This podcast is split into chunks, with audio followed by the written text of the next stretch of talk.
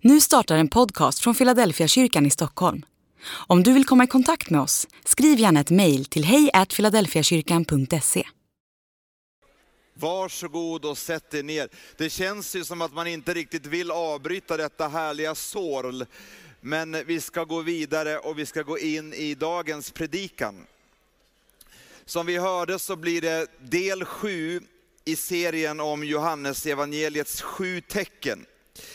Och vi kommer läsa från det elfte kapitlet idag tillsammans. Det är eh, intressant och, och jag håller med de där berättelserna som, har varit, som vi lyssnade till på video och som har varit med och läst och följt på olika sätt. Jag har haft själv den upplevelsen. Även fast man har läst så många gånger Johannes evangelium så är det fascinerande att när man tar sig tid att läsa på nytt så finns det alltid någonting mer att kunna finna i detta.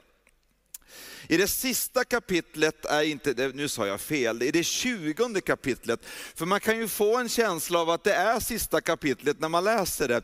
Det står till och med i slutet av tjugonde kapitlet slutord. Men så är det som att han tar ny fart igen i 21 kapitlet. Men i alla fall i det tjugonde kapitlet i slutet så förklarar författaren i den 31 versen att dessa tecken har upptecknats för att ni ska tro att Jesus är Messias, Guds son, och för att ni genom att tro ska ha liv i hans namn.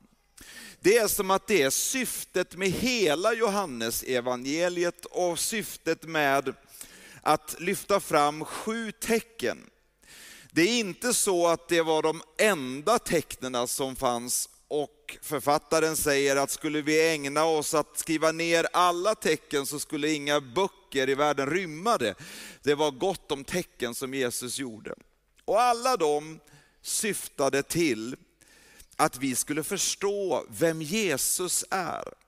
Att han är Messias, Guds son och att genom att tro på honom få uppleva och erfara liv i hans namn. Har du inte haft möjlighet att följa med alla dessa sju tecken så finns de på Youtube. Och jag vill uppmuntra att ta tid till att lyssna och kanske läsa på nytt. Det första tecknet var vatten till vin. Det finns så mycket fascinerande i den berättelsen.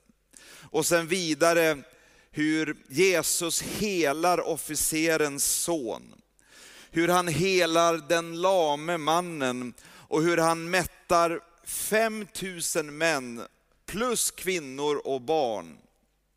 Eller tecknet när Jesus går på vattnet, när han helar och botar den blinde.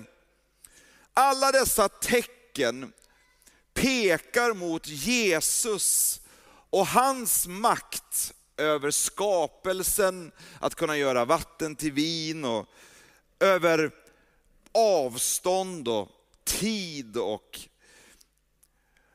möjligheten som om nu han är Gud och har skapat himmel och jord så kan han ju göra fem bröd och två fiskar till mat som räcker och blir över. För är han Gud så är det ju möjligt och det visar han genom de tecken. Han har makt över naturen, han kan gå på vatten. Han råder över omständigheter och olyckor som vi drabbas av.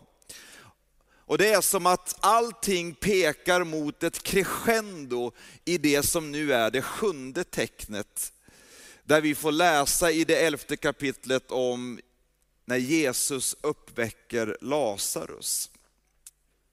Det är det vi ska ta lite tid och titta mera på och läsa tillsammans idag. Låt oss läsa ifrån det elfte kapitlet, vers 1 till 7. En man som hette Lazarus låg sjuk. Han var från Betania, byn där Maria och hennes syster Marta bodde. Det var Maria som smorde Herren med välluktande balsam och torkade hans fötter med sitt hår. Och Lazarus som låg sjuk var hennes bror. Systrarna skickade bud till Jesus och lät säga, Herre, din vän är sjuk. När Jesus hörde det sa han, den sjukdomen leder inte till döden utan skall visa Guds härlighet. Så att Guds son blir förhärligad genom den.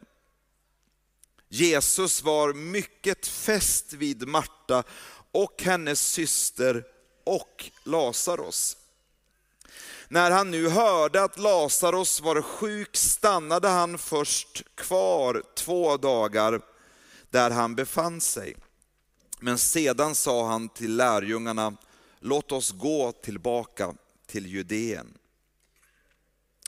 Jag ska läsa lite till, men vi hoppar några versar fram till den sjuttonde versen, så läser vi vidare. När Jesus kom dit fann han att Lazarus redan hade legat fyra dagar i graven. Betania låg inte långt från Jerusalem, ungefär en halvtimmes väg. Och många judar hade kommit ut till Marta och Maria för att trösta dem i sorgen över brodern. När Marta hörde att Jesus var på väg gick hon och mötte honom, men Maria satt kvar hemma. Marta sa till Jesus, Herre, om du hade varit här hade min bror inte dött. Men jag vet ändå att Gud ska ge dig vad än du ber honom om. Jag läser ett stycke till ifrån den 32 versen. När Maria nu kom dit där Jesus var och fick se honom kastade hon sig för hans fötter och sade, Herre, om du hade varit här hade min bror inte dött. När Jesus såg hur hon grät och hur judarna som hade följt med henne också grät, blev han upprörd och skakad i sitt innersta och han frågade, var har ni lagt honom? De sa, Herre kom och se. Kanske Bibelns kortaste vers kommer nu. Jesus föll i gråt. Då sa judarna, se hur mycket han höll av honom. Men några av dem sa, kunde han inte, kunde inte han som öppnade ögonen på den blinde ha gjort så att Lazarus inte hade behövt dö? Den här berättelsen sätter fingret på den mest smärtsamma upplevelsen som vi kan möta när någon när och kär blir sjuk och sedan dör. Livet tar slut och livet går sönder.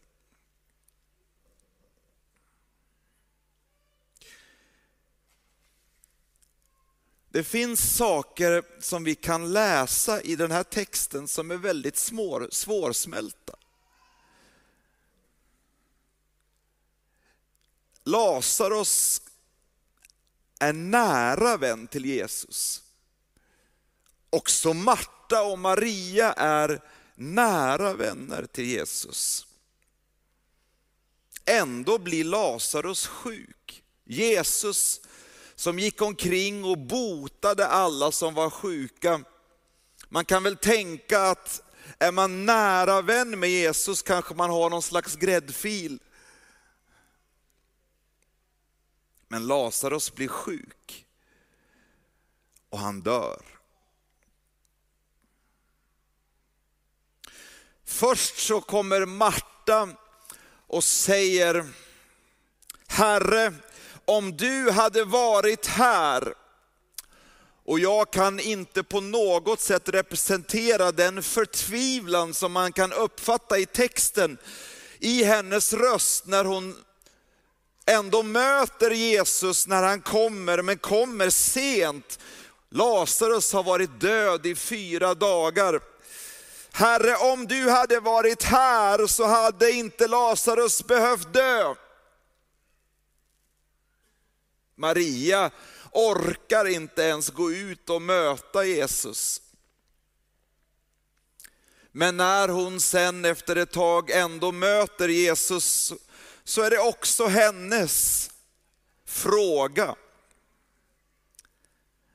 Eller uttryck, Herre om du hade varit här hade min bror inte dött. Det upprepas en tredje gång och, det är folket som har lite åsikter och tycker när väl Jesus kommer och har mött Marta och Maria och frågar efter graven och får veta liksom att han har legat där i fyra dagar. Kunde inte han som öppnade ögonen på den blinde ha gjort så att Lazarus inte behövt dö? Jesus vet att Lazarus är sjuk, det ser vi i texten. Men han kommer ändå inte. Varför?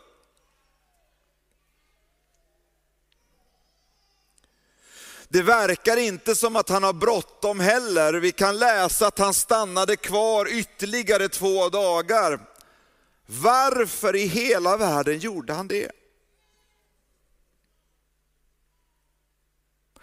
Jesus både visste och bevisligen kunde ha botat Lazarus så att han inte hade behövt dö. Men varför gjorde han då ingenting? Vad är svaret? Vi finner inga svar på de frågorna.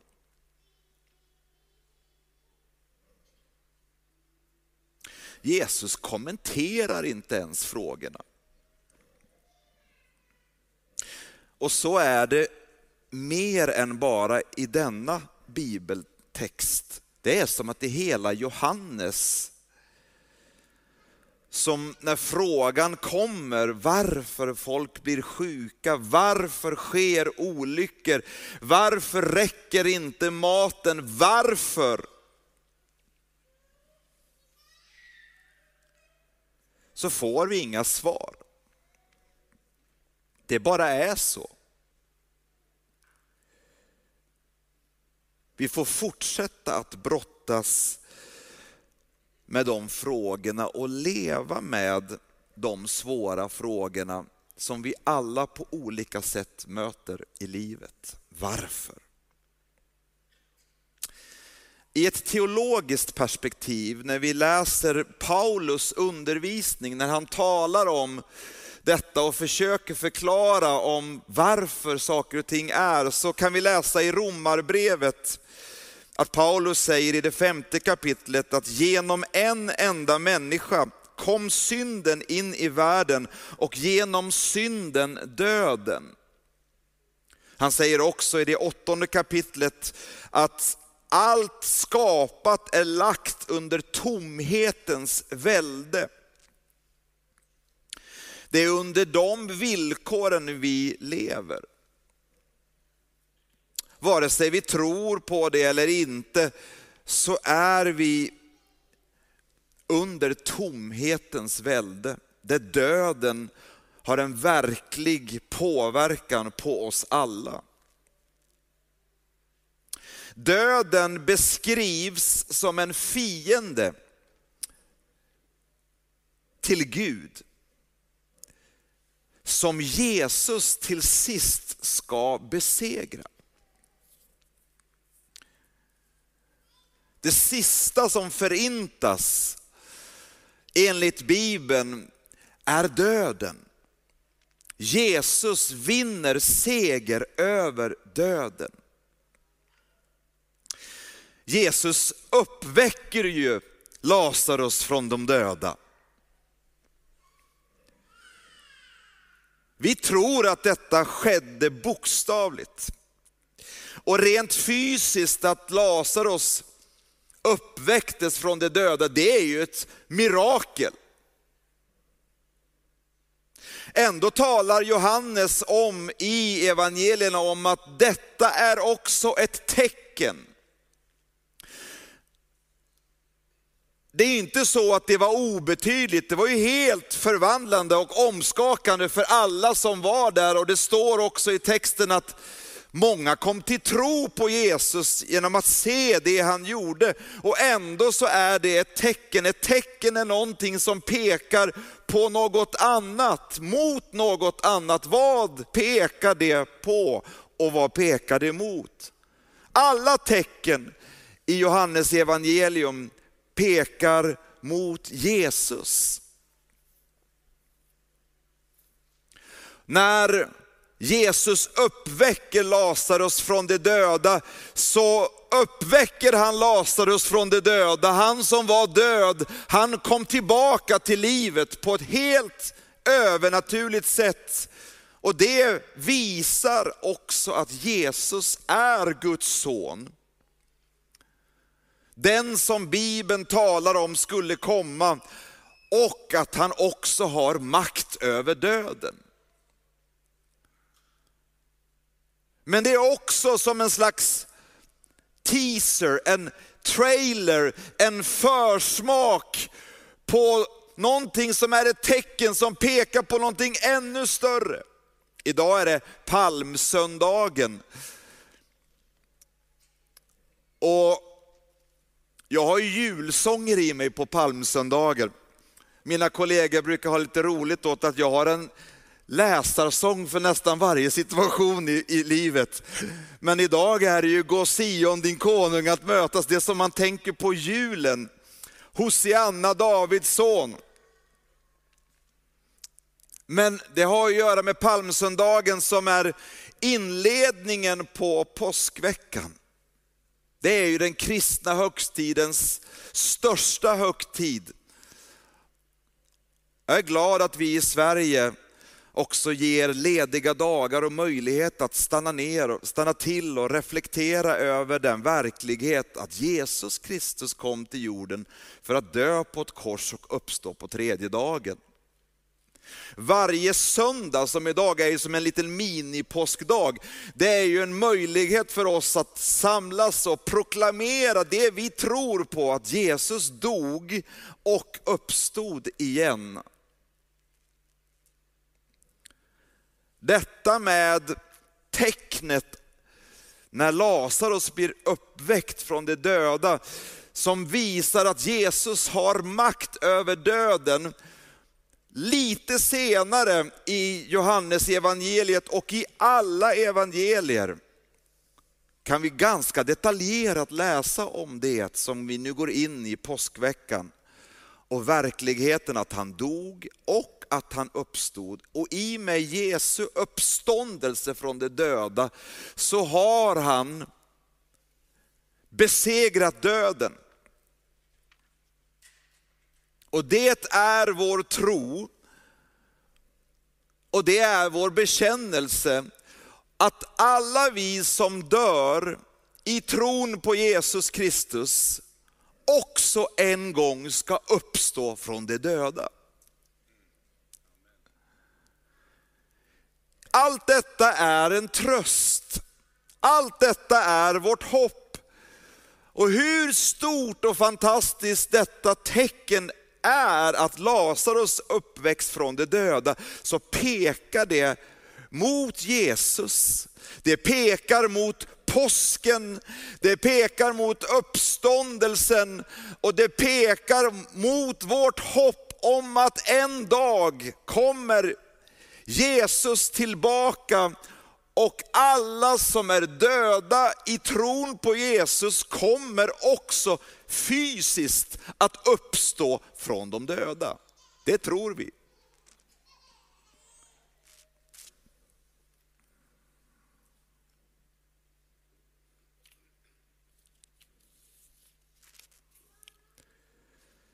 Men vad har då Jesus att säga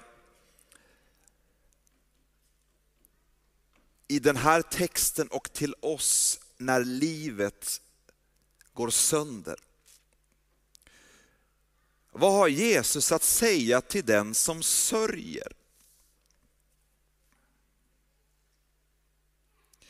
Vad har Jesus att säga till oss när vi drabbas av sorg? Jag tänker att en av de sakerna han säger är, jag är här. Du är inte ensam. Jag är med dig. Även om det är så att vårt hopp är i allt det som jag nyss talade om, Jesu död och uppståndelse och en gång allas uppståndelse i tron på Jesus Kristus. Så är det samtalet som Jesus för, det han säger till Marta och Maria innan han uppväcker Jesus från de döda. Jag är här. Jag är hos dig.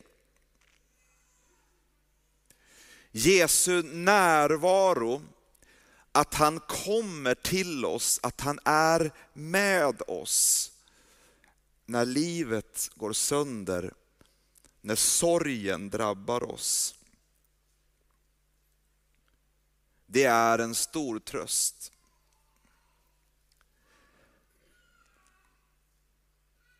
Jesus pekar på sig själv som svaret i lidandet och i döden. Det är Jesu person, det är Jesu närvaro som vi behöver. Det är som att det är det enda svar vi får. Det är som att det är det enda svar han ger. Bland alla frågor som vi har, i all smärta som finns, så säger han, jag är med dig. Hans närvaro, Jesus själv Han säger ju att han är vägen, sanningen och livet. Men han är inte vägen mot målet, något annat, utan han är målet själv. Han är vägen. Det är Jesus vi behöver. Och mitt i sorgen kan vi få möta Jesus. Det är i mötet med Jesus, hans person, hans närvaro som det händer. Det är min bön och det är min önskan att vi alla ska få ett personligt möte, en upplevelse, en erfarenhet av Jesus Kristus. Den levande Gudens son. Det är Jesus vi behöver. Nu är det Jesus, Guds son, Gud själv, vi ser i denna texten. Så hans sätt att bemöta och hantera situationen, det kan man ju göra om man är Jesus. Men vi som medmänniskor, när vi drabbas av sorg, vi behöver påminna varandra om att det är inte de många orden som behövs i stunder av sorg. Vi har fått två öron och en mun och det är ju så svårt att hitta balansen i det där.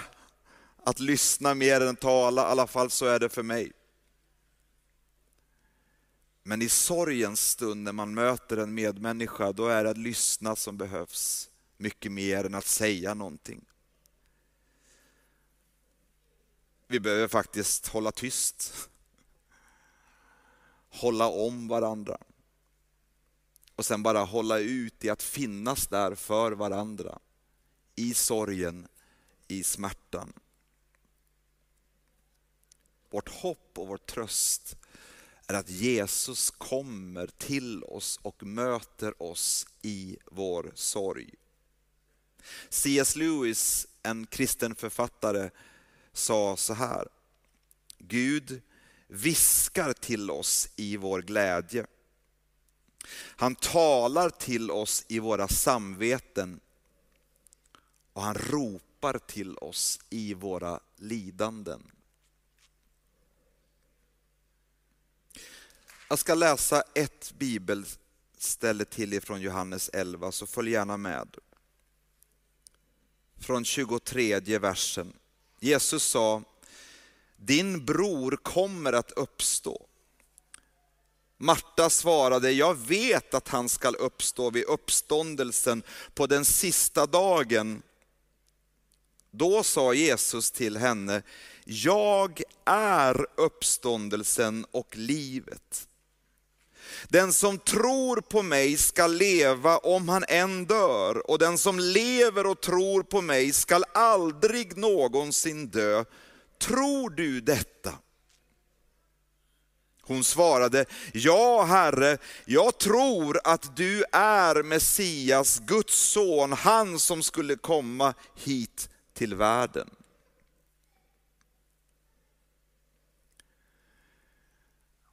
Det sista vi läste är ju Martas bekännelse om vem Jesus är. I de andra evangelierna, Matteus, Markus och Lukas, så är det Petrus, lärjungen och aposteln, som har den bekännelsen om Jesus. Vem säger du att jag är? Du är Messias, Guds son. Han som skulle komma hit till världen. I den här berättelsen i Johannes evangeliet så är det Marta som bekänner det hon tror. Jag tror att du är Messias, Guds son, han som skulle komma hit till världen. När Jesus talar om Lazarus uppståndelse så är det som att hennes förkunskap och hennes övertygelse är att ja, jag vet att Lazarus kommer uppstå en dag.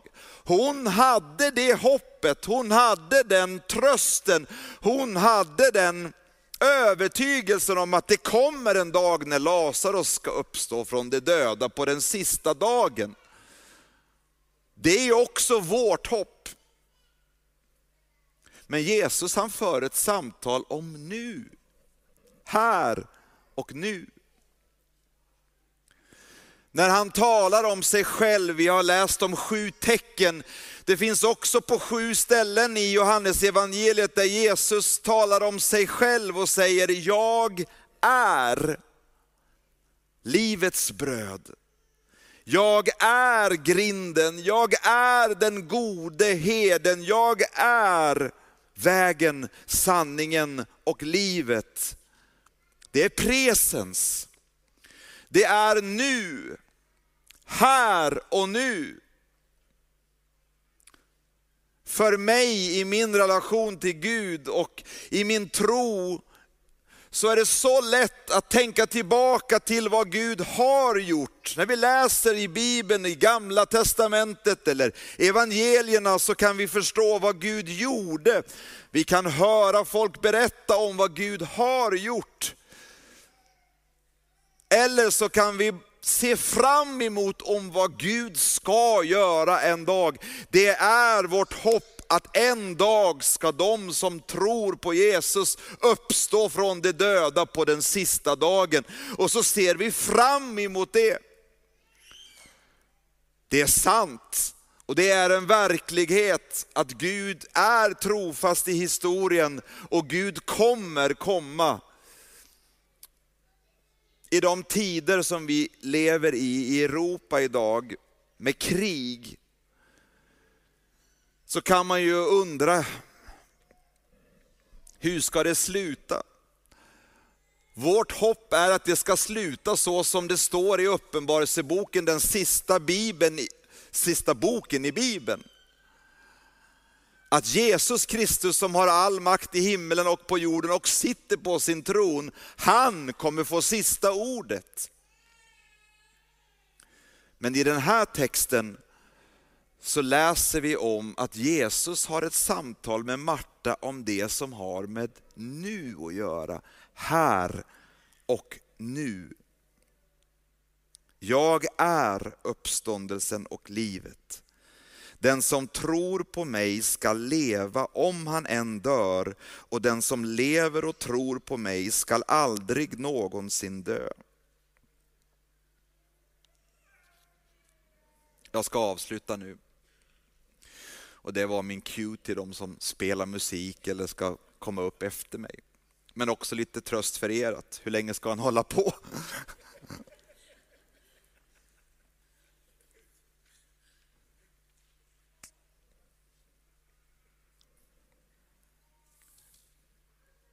Maria orkade inte gå ut och möta Jesus. Det var för mycket känslor. Men så läser vi i Johannes att Jesus sa till Marta, säg till henne att jag vill möta dig. Och så kommer Marta till sin syster Maria i vers 28 sedan gick hon hem och kallade på sin syster Maria och viskade Mästaren är här och kallar på dig.